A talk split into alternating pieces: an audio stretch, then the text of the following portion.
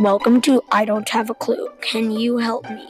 In this podcast, we will explore our questions, our hopes, and what we are supposed to do with this life of ours. My name is Sammy Hokinson, and I'll be your host. Welcome to our industry podcast. We have spent the last few days investigating the history of the big three industries flour, lumber, iron, and they've been in Minnesota for over a hundred years.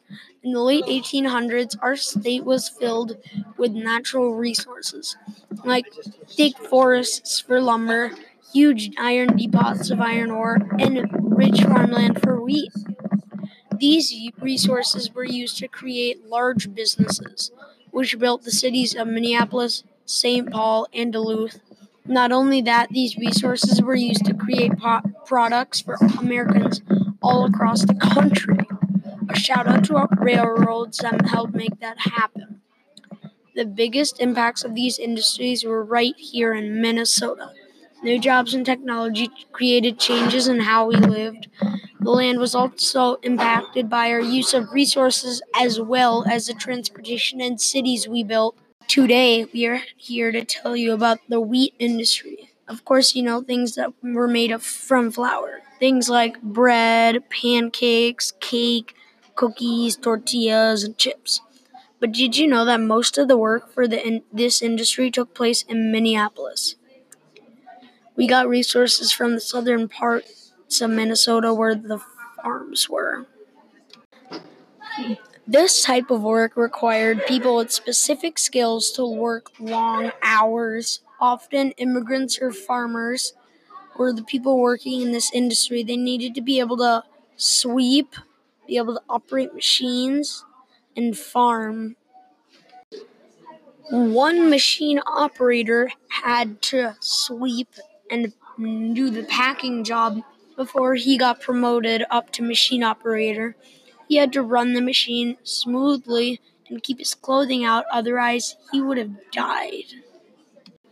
Some other cool things that I learned about the flour industry are that last year, 14.4 billion bushels of wheat were grounded.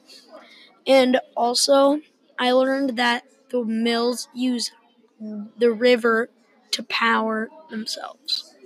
But probably the most important thing about the flour industry is the impacts it had on life in Minnesota.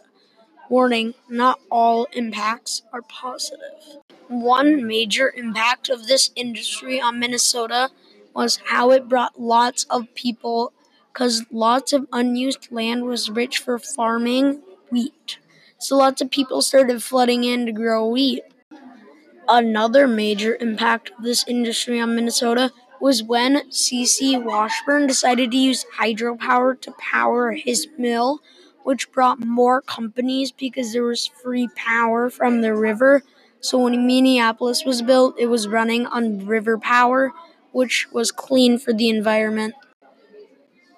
Another major impact of this industry that had a negative impact on Minnesota was when the mill exploded. It killed 18 people and destroyed half the milling industry in 1878. Thanks for listening and learning about an important industry in Minnesota. The people in land in Minnesota experienced many changes, both good and bad. Because of this industry, check out podcasts on different industries to learn even more about Minnesota in the 1800s.